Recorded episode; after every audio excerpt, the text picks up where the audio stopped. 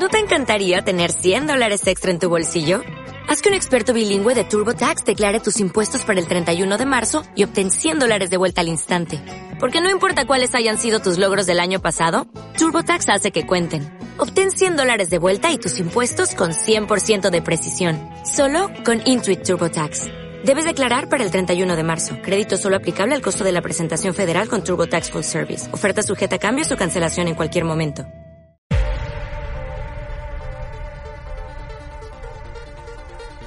Muy buenas familia, aquí comienza un nuevo episodio de Friki Huérfanos, un podcast hecho por y para los amantes de los videojuegos.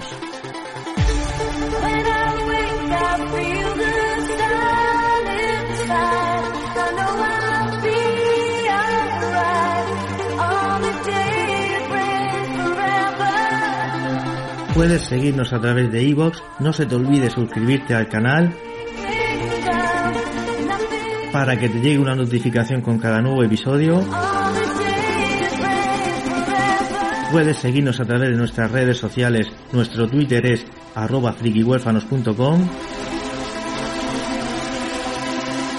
Y muy importante, si te gusta el programa, no se te olvide dejar comentarios, lo puedes hacer aquí mismo en iVoox o a través de nuestra cuenta de correo electrónico frikihuérfanos.gmail.com Sin más preámbulos, comenzamos este nuevo episodio. Espero que lo disfrutéis.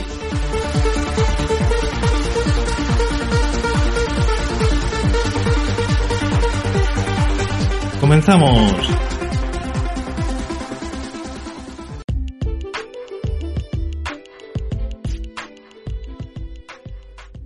Muy buena familia, hoy os traigo un programa especial en el que os cuento mi top 10 de mejores escenas o más impactantes que más me han gustado en el mundo de los videojuegos. Revisando la lista de mi top 10, puedo decir que prácticamente todos los títulos son de la PS3 y de la PS4. Yo creo que esto se debe a que obviamente el avance de la tecnología hace que cada vez eh, las escenas sean mucho más cinematográficas y estemos prácticamente rozando el fotorrealismo.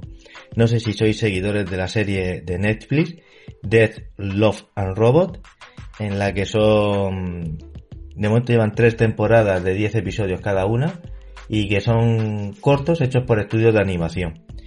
Y hay unos cuantos episodios que realmente, si la ves sin prestar mucha atención por encima, no sabes si son actores reales o están hechos por CGI. Recomiendo sobre todo de la temporada 1 hay una de una nave espacial de combate que dicen que está maldita y en la última temporada, creo que es el último episodio de unos marines que entran en una cueva en Afganistán. Que la verdad que recomiendo que la veáis. Porque la acción está muy bien y es lo que digo. Prácticamente parecen actores de, de carne y hueso.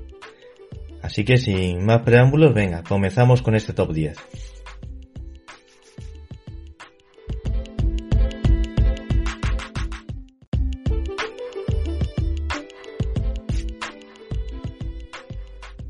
Se han quedado fuera de este top 10, ahora que lo estaba pensando. Momentos épicos de los videojuegos, pero que yo creo que merece la pena mencionar.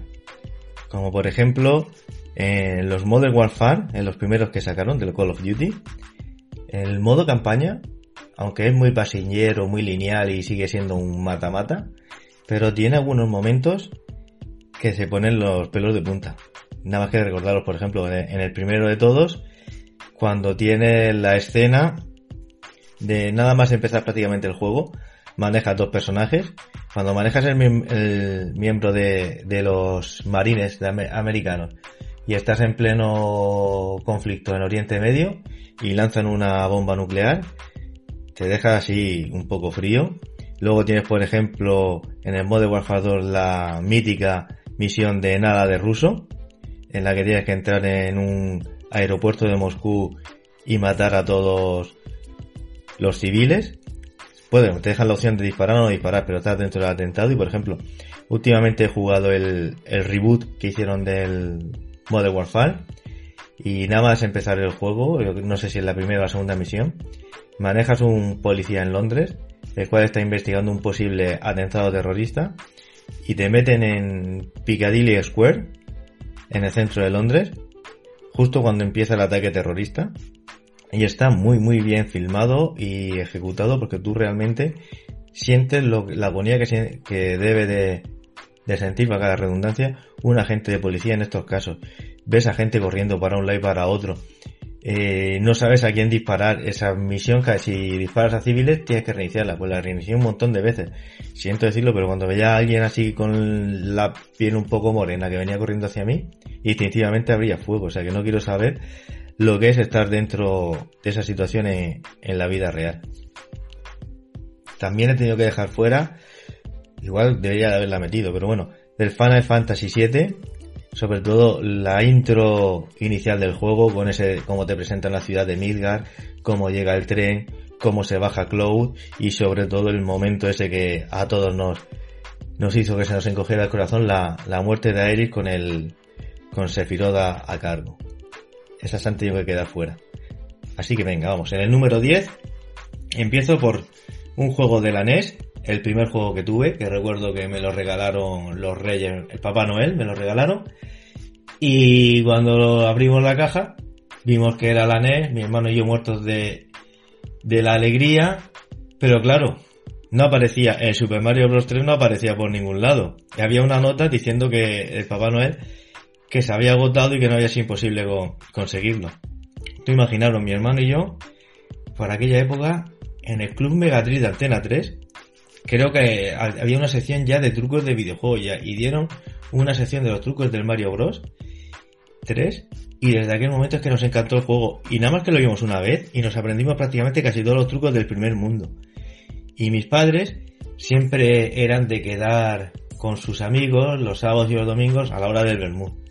Y entonces yo me acuerdo que en el bar donde quedaban pues había su replaceta donde mi hermano y yo jugábamos, pero dentro del bar había una recreativa. Yo recuerdo que siempre estaba el, el Hanon, el juego de, de motos de Sega.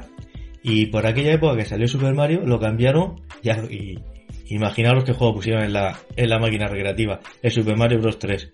Pero no iba por vida, iba por tiempo. Entonces me acuerdo yo que mi, mi hermano y yo nos pasamos la hora muertas haciendo como que jugábamos, jugando. A los amigos de mis padres, al final mis padres nos tenían que castigar porque siempre íbamos mendigándole 5 duros para echar una partida. Bueno, pues volviendo al juego, cuando abrimos la caja, vimos que el juego estaba dentro de, la caja de la NES. Eso, eso sí que fue felicidad. Y nada, y, encender el, la NES, meter el cartucho y ver la escena de introducción con el Mario y el Luigi vestidos de mapache, el telón como en fondo blanco y negro, con cuadro blanco y negro, subiendo hacia arriba y saliendo Super Mario Bros. 3, eso para mi hermano y para mí era lo máximo.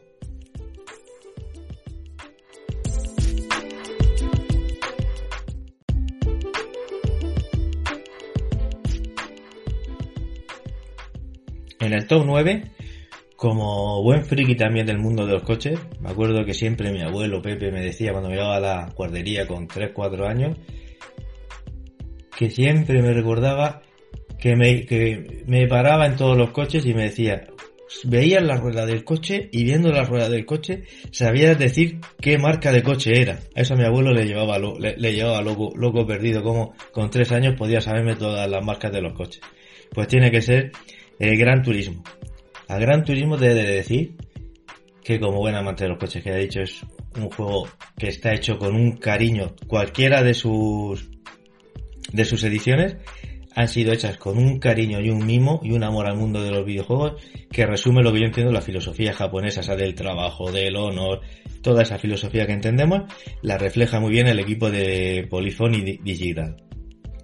Pues mira, aparte de, todo esto es que al Gran Turismo le debo la vida literalmente. Voy a contar una pequeña anécdota. No sé si mi madre escuchará el podcast y si me escucha, yo creo que desde, desde el desde el mil, desde el 99 hasta ahora el, el delito ya prescrito, no se puede enfadar conmigo. Pues mira, la familia de mi madre es de un pueblecito de Valladolid, Castronuño. Y nosotros todos los veranos, desde que terminaba el colegio hasta que empezaba, nos íbamos para allí. Y eso era, disfrutábamos con los amigos prácticamente, que no son amigos que yo los considero mi familia. Pues nada, cuando me saqué carne de conducir, mi madre tenía un Opel Corsa que nos íbamos para allí y de vez en cuando algún día me lo dejaba para ir a la piscina. Los días que hacía mucho calor, pues nos íbamos a la piscina con el coche. Y cuando llevábamos el coche, ¿qué hacíamos? Pues a las 7 de la tarde nos montábamos los amiguetes y nos íbamos a dar vueltas con el coche. Por allí en el pueblo hay muchos caminos de tierra y nos metíamos por los caminos de tierra pues ahí a, disfrutar conduciendo con la música y, y, de la amistad. Pues hubo un día que iba un poquito emocionado, más rápido de normal, y cuando llegué a una curva, la curva era cerrada y frené el coche y el coche se, el coche no, respondía, seguía recto y al borde había un, precipicio. Yo pensaba, me mato y si no me mato, mi madre me mata cuando vea lo que ha pasado. ¿Y qué es lo que pasó? Pues mira, en el primer Gran Turismo había los coches americanos el Dodge Viper era uno de los coches más míticos de nuestra infancia. Pues lo primero que hacías cuando tenías dinero lo conducías. Lo comprabas, lo metías en el circuito y como era propulsión trasera y casi 800 caballos en cuanto hacía las modificaciones, ese coche no había forma de, de domarlo en curva. Hasta que aprendimos, mi hermano y yo, a conducirlo en curva, que era prácticamente deslizando el coche, derrapando. Hacías todas las curvas con drifting. Y desde que aprendimos a hacer eso, siempre cogíamos el coche y todas las carreras nos dedicamos a, tomar las curvas derrapando. Pues ¿qué pasó? Que gracias al Gran Turismo, cuando me viene esa situación, instintivamente hice lo mismo que había aprendido a hacer en Gran Turismo. Hice el contravolante, tomé la curva con el coche atravesado prácticamente tipo rally, las imágenes que podéis ver en un rally de tierra, eso es lo que hice. Mis amigos diciendo, diciendo, Dios Samuel, ¿Cómo conduces así? Vaya un máquina que estás hecho. Y yo pensando, sí, sí, si llegáis a ver que hemos estado esto de palmarla, no me digáis tanto. Y bueno, y el momento y la escena que resume todo que es el Gran Turismo y todo el trabajo que hace esta gente y el amor al coche, es la intro de Gran Turismo 7. Os invito a que si podáis la busquéis en YouTube y la veáis. Porque son 8 minutos eh, con una música clásica en blanco y negro en el que te va Mm, enseñando toda la evolución del mundo del automóvil, desde cuando se crea, desde el primer, la primera cadena de montaje del Forte, que fue lo que dio salida a la llegada del coche a, a la clase media, abaratando la producción. Todo esto te lo va mezclando con cómo empezó el mundo de las carreras. Y cuando llega a cierto punto en el que ya llegamos, por así decirlo, a una época actual, cambia la música, una música así un poquito rockera, con esos toques clásicos, y te van metiendo imágenes de carreras de día de hoy, te van enseñando todos los coches. Ah, es muy, si os gustan los coches, tenéis que verla.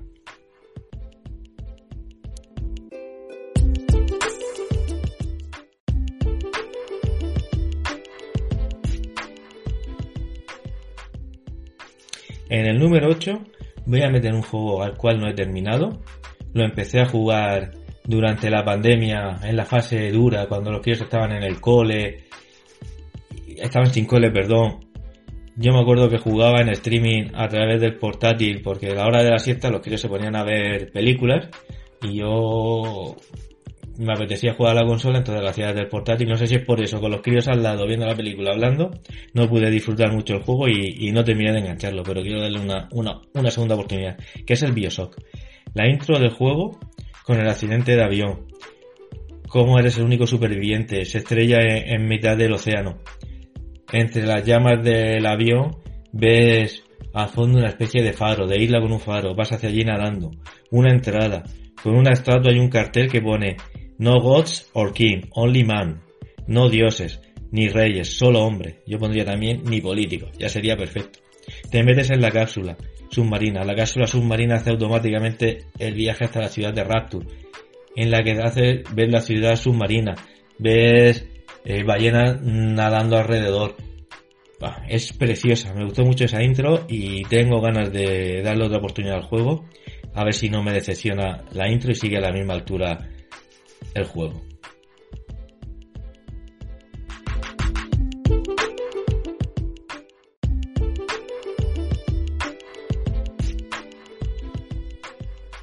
Top 7. Marvel's Spider-Man. Creo que es el juego más divertido que he jugado en mi vida. Es impresionante lo divertido que son los combates, lo divertido que es pasearse por la ciudad, que en un mundo abierto, mira que es difícil hacer un videojuego en el que no uses el viaje rápido. Pero es que incluso haciendo el viaje rápido, lo recomiendo que lo, que lo uséis porque son escenas muy divertidas En los viajes rápidos son a través de la línea de metro de Manhattan y te ves situaciones muy divertidas con Spider-Man, pero desde luego nada como el balanceo. ¿Y cuál es el momento más impactante de este videojuego? Pues el final del juego. Es puro universo Marvel cinematográfico llevado al videojuego. Ojo spoiler, porque voy a contar el final del juego. Cuando consigue Spider-Man la cura para la enfermedad que asola Nueva York, nada más que está esa cura, llega y ve que la tía May necesita la vacuna o va a morir sí o sí ya y se le plantea la duda de si suministrársela a su tía y salvarla o dársela a los científicos para que puedan empezar la producción en masa y salvar a toda la ciudad de Nueva York. Y como dice, un gran poder conlleva una gran responsabilidad. Ver que tiene que dejar morir a la tía May para salvar a todo Nueva York, eso te deja diciendo ni, en, ni en una película de Marvel puedes sentir eso hasta que luego ves Endgame y Infinity Wars, pero vamos. Y luego ya la escena post créditos en la que durante todo el juego no sabes si Harry Osborn está vivo, no está muerto, te hacen ver como si está, como que se fue de Nueva York a Europa y, ni Peter ni Mary Jane saben más de él. Y cuando ves que es su padre, que lo tiene metido en una especie de, de cápsula al estilo Dragon Ball, que está ahí sumergido como, mm, como en estado de hibernación, y ves que dentro de esa misma cápsula está el simbionte, dices, Dios, no puedo esperar a que salga el juego a la segunda parte. Necesito jugarlo yo. Eso sí que es terminar con un cliffhanger por todo lo alto.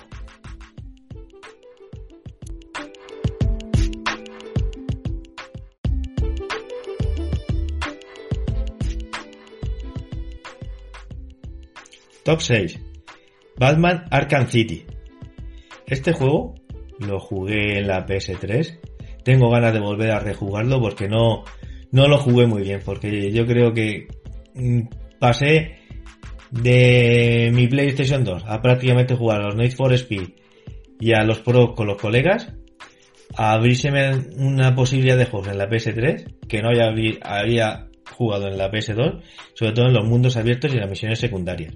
Tengo ganas de volver a jugarlo, más que nada para recordar la historia y para, y para hacer las secundarias y todo eso, que la otra vez no, no lo disfruté porque no, no entendí muy, no entendí muy bien cómo jugar los juegos en, en mundo abierto, pero sobre todo de este juego me quedo con el final.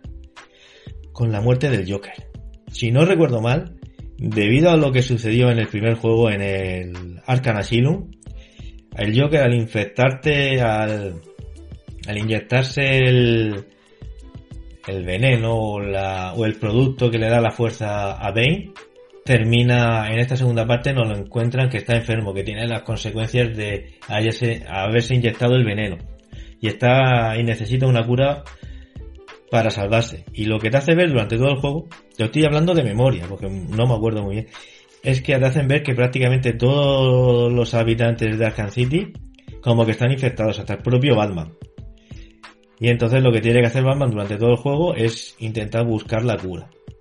¿Qué pasa? Que cuando llega al final del juego, el Joker, como siempre, la ha liado muy gorda. Pero muy gorda. A ver, es que no me acuerdo cómo se llama. Pero vamos, si habéis visto la película de Batman Begins, eh, la que es la hija de Ras al Ghul, pues aquí también aparece en el juego. Sigue otra vez ese aparente romance o que hay algo ahí con Batman y lo que hace el Joker es se la, mata. Y eso ya, ya empieza ya al final del juego. Y entonces, lo que pasa es que no sé cómo, creo que nada más que queda una cura o algo de eso. Y como el Joker, uno el objetivo del Joker es hacer que Batman vea que él también es un loco como el Joker. Y que le da lo mismo matar o no. Que es el, una de las grandes mm, juegos que siempre tiene. Bueno, yo no soy muy lector de Batman, pero vamos, en las películas sobre todo es lo que se refleja. Pues ¿qué es lo que hace Batman? Le inyecta la cura al Joker para salvar al Joker y, y sacrificarse por él. ¿Qué pasa? que el Joker dice no, el Joker ya se cabrea, se vuelve más loco todavía porque le dice no, dice es mentira, no había ninguna, no hay cura, no hay nada, y tú, y, y tú a pesar de eso, te inyectas eh, la, me inyectas la cura mía y no a ti. Y entonces muere el Joker y la escena que viene se abren las puertas de la prisión de Arkham City y se ve a Batman saliendo con el Joker en brazos, toda la policía de Gotham abriendo paso y la verdad es que te queda, ese final te queda ahí diciendo, Dios, qué potente.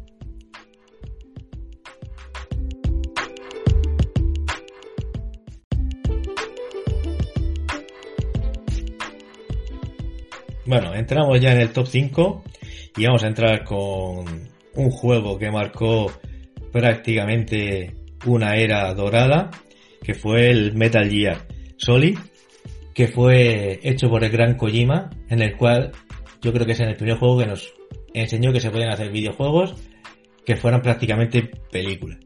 Quiere que hablar de esa intro, con el entrando Solid Snake con el submarino a la base de Southern Moses en mitad de Alaska.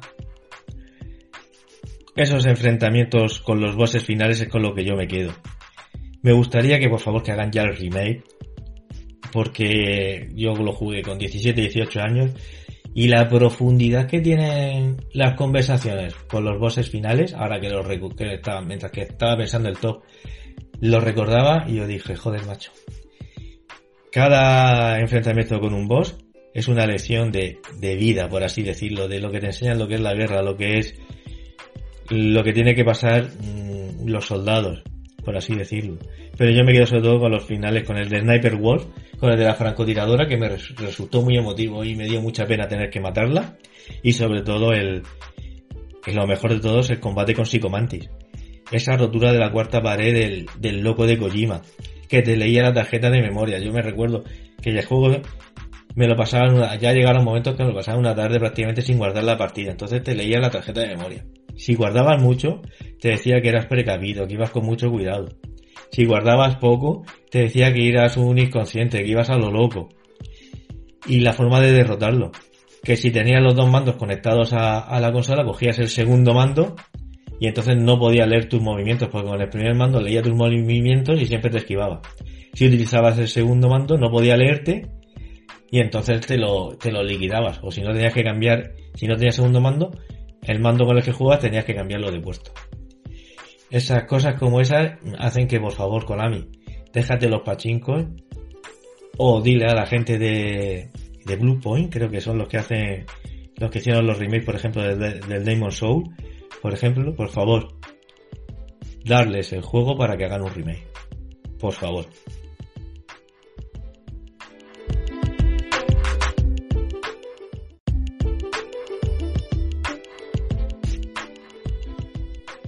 En el número 4, la saga Uncharted. ¿Qué decir de esta saga? Es, si uno de mis héroes o películas o sagas de películas favoritas es Indiana Jones, pues ya que os puedo decir un personaje como Nathan Drake, que es una actualización de Indiana Jones, al menos yo la veo así, tiene humor, tiene acción, tiene ese toque sobrenatural, ¿qué más se puede pedir?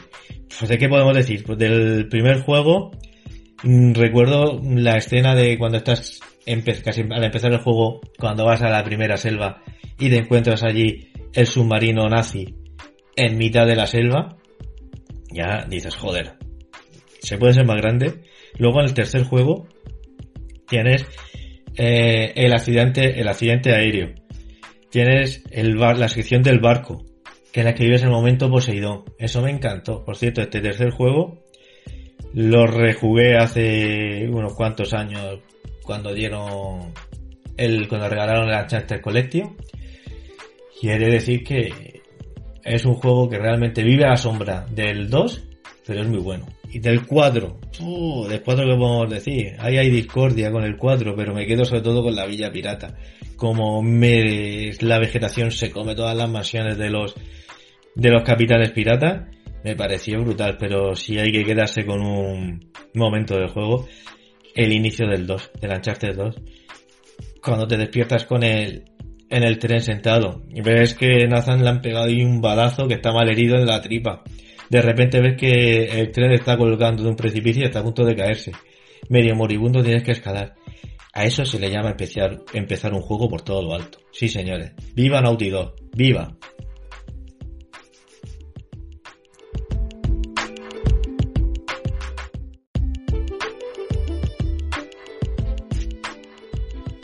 Bueno, empezamos ya con el podium.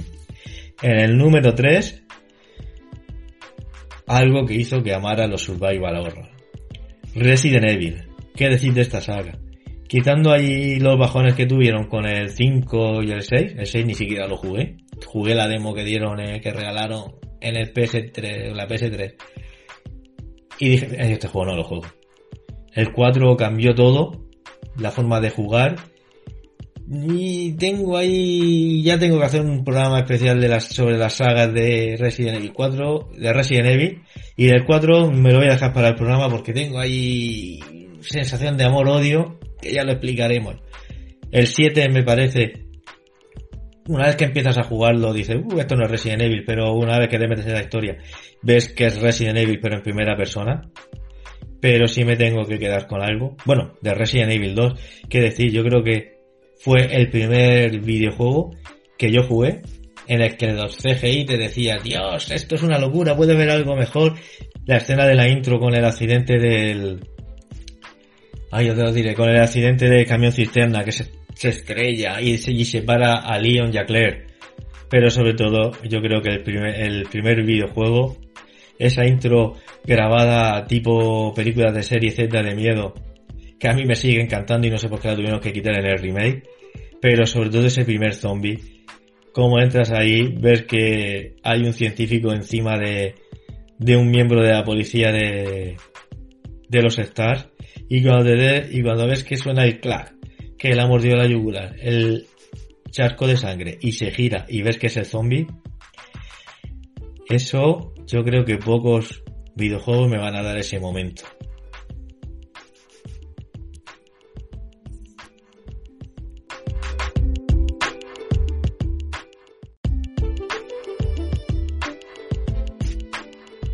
En el número 2 y medalla de plata, la saga que ahora mismo está de moda, que es del God of War. Qué juegazo, ya el primer programa ya se lo dediqué a God of War. Tiene momentos épicos, escenas grandiosas, que no podría decir con cuál me quedo, pero yo creo que como mi peque, Alex, que ya lo escuchasteis en el programa de GTA, es que le encantan los bichos, los dinosaurios. Cuanto más grandes, más le gusta. Mm, me acuerdo cuando vi la famosa escena de la serpiente del mundo la primera vez que sale, George Mundander, cuando lanzas el hacha a mitad del lago. Sale la serpiente enorme. Tú lo primero que piensas, habiendo siendo jugador desde los primeros God of War, dices, ya está. Bicho grande, bicho feo. Ya sabes que te lo tienes que matar. Y dices, ¿cómo me voy a cargar que estoy, que estoy montado en una canoa con mi hijo? Y realmente ves que no tienes que, que matarla, que empieza a hablar con esa voz cavernosa, tan profunda, que cómo hacen que tiemble el mando, es que es una maravilla. Yo después de haberla jugado, llamé a mi hijo, volví a darle para atrás, la jugamos juntos, dejé el mando y es que se quedó enamorado de ese momento, de la serpiente. Y ya de era, cada vez que veía que estaba jugando al juego, ella venía, asomaba la cabeza a ver, si, a ver si estaba la serpiente y se quedaba un poquito más. Pero el momento ese de la serpiente, como está filmado, como todo lo que te transmite, es bestial.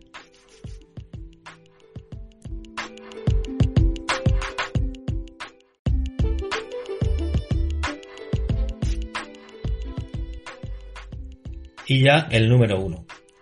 Que siendo jugador de los exclusivos de Sony, de PlayStation, ya muchos me estaréis diciendo, Samu, me falta algo.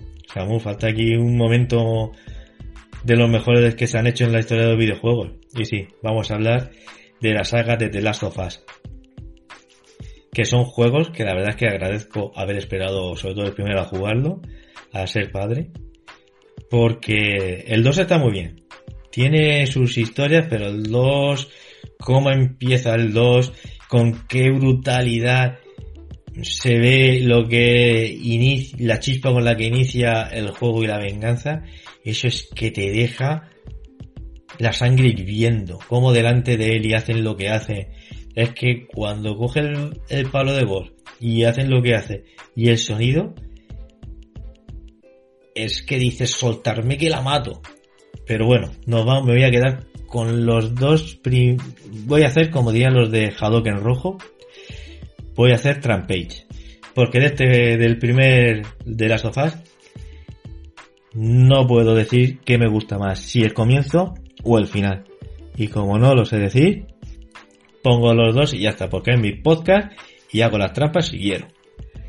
El inicio del juego esos primeros 20 minutos es que están hechos de tal forma que con cuatro pinceladas, porque prácticamente ves cuatro pinceladas entre la relación de Joel y su hija, te dice tanto con tan poco de la unión que hay entre padre e hija, que vemos que están ellos dos solos, pasando problemas económicos, como a pesar de ello la hija le regala el reloj, el padre le gasta la broma de que está roto, se ve tal complicidad, no sabemos dónde está la madre, si está muy fallecida, si les abandonó, y cómo después de esa escena se relata en el momento en el que el córdiceps cerebral hace que todo el mundo se vaya prácticamente a la mierda, es una bestialidad. Esa huida que está claramente marcada, pero te hacen de tal forma que no te des cuenta que sea prácticamente lineal y que te, y que te esté llevando sobre raíles. Y ya cuando llegas a la escena del soldado, que os está apuntando al padre y a la hija. La hija se ha roto el, en el accidente con el coche, se ha roto la pierna. Joel va cargando de ella todo el tiempo, lo que hace que sea aún más dramática. Mm, vas más limitado de movimientos contra los, los engendros que intentan atacaros.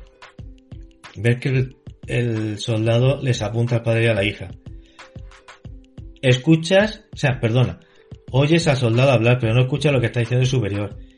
Pero lo intuyes perfectamente. Sabes que le están dando la orden de abrir fuego. Tú tienes una pequeña esperanza de decir, no, por favor, no va a disparar, no va a disparar. Y cuando ves que dispara, que aparece eh, milagrosamente antes de que le remate, llega el hermano de Joel, acaba con el soldado dice, bueno, Sara estará viva. Y cuando ves que Sara está agonizando, es que se te parte el corazón se te parte el corazón. Yo después de esa escena recuerdo que tuve que dejar el mando encima de la mesa, respirar hondo un par de minutos, haciendo de tripas corazón para que no se me cayera la lágrima, porque realmente, y siendo padre, es que esa imagen impacta mucho más. Diciendo cómo han hecho esto en un videojuego, cómo lo han trasladado ya a este nivel de, de madurez. Y ya luego, ya para que contaros el final del juego cuando Joel salva a Ellie, no puede consentir que se sacrifique por, salvar a la humanidad. Entra allí en la sala de, de operaciones, coge a Ellie, liquida a todo el mundo, bueno, o hacemos que, o lo liquidamos, escapa del hospital y cuando Ellie despierta en el asiento trasero del coche, le pregunta lo que pasa, Joel la miente, le dice que había más gente que era inmune, pero que esa inmunidad no se puede sacar una cura para el resto de la humanidad y que no había nada que hacer. Ellie, si algo nos demuestra durante todo el juego, que tonta no es. Ellie va vestida con el traje de operación. Y cuando ya prácticamente llegas a, al pueblecito donde vive el hermano de Joel, y antes de entrar, se para todo. Y Ellie le dice, por favor Joel, cuéntame otra vez lo que pasó en Seattle, en el hospital, pero quiero que me digas la verdad. Aquí tengo que hacer un pequeño paréntesis. La gente que entiende de cine dice que todavía el problema que hay con el fotorrealismo, el CGI, es que los ojos dicen que no transmiten humanidad. Que tú, por ejemplo, me acuerdo ahora mismo en la saga de Star Wars, en las secuelas que hicieron, uff, secuelas, cuando sale Tarkin y cuando creo que también era Carrie Fisher, la gente decía, joder, qué bien hecho está. Incluso en, las escenas de Marvel en las que rejuvenecen actores, dicen, qué bien hecho está, dice, pero los ojos, la, gente, los expertos de cine dicen, los ojos. Miramos a los ojos de los CGI y nos damos cuenta de que todavía no transmiten las emociones que hace una persona de verdad. Pues mira, yo qué queréis que os diga. Si no habéis visto, o si no, yo lo cuando jugué el final de, cuando llegué al final del de las sofás, lo que vi en los ojos de Joel y en los ojos de Ellie es que los dos estaban mintiendo. A Joel le dices que le ves que vuelve a mentir. Y en los ojos de Ellie, la mirada de Ellie te dice, sé que no me estás diciendo la verdad. Y se queda, y tú, ese sentimiento, te das cuenta de él. Y al final te deja con un sabor agridulce que es digno de una obra de arte como es este videojuego, porque para mí el, el mejor de la historia, tanto el 1 como el 2. Y nada, sin más, espero que os haya gustado este top 10. Es mi top 10 particular, son mis gustos, cada uno tiene sus gustos, así que nada, espero que os haya gustado y si queréis en los comentarios me dejáis, si no un top 10 porque es muy largo, pero sí los momentos que más os han impactado o más os han gustado de los juegos. Sin más, un abrazo y nos vemos en el siguiente episodio. Adiós.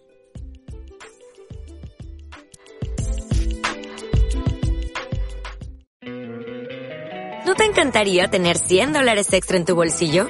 Haz que un experto bilingüe de TurboTax declare tus impuestos para el 31 de marzo y obtén 100 dólares de vuelta al instante. Porque no importa cuáles hayan sido tus logros del año pasado, TurboTax hace que cuenten. Obtén 100 dólares de vuelta y tus impuestos con 100% de precisión. Solo con Intuit TurboTax. Debes declarar para el 31 de marzo. Crédito solo aplicable al costo de la presentación federal con TurboTax Full Service. Oferta sujeta a cambios o cancelación en cualquier momento.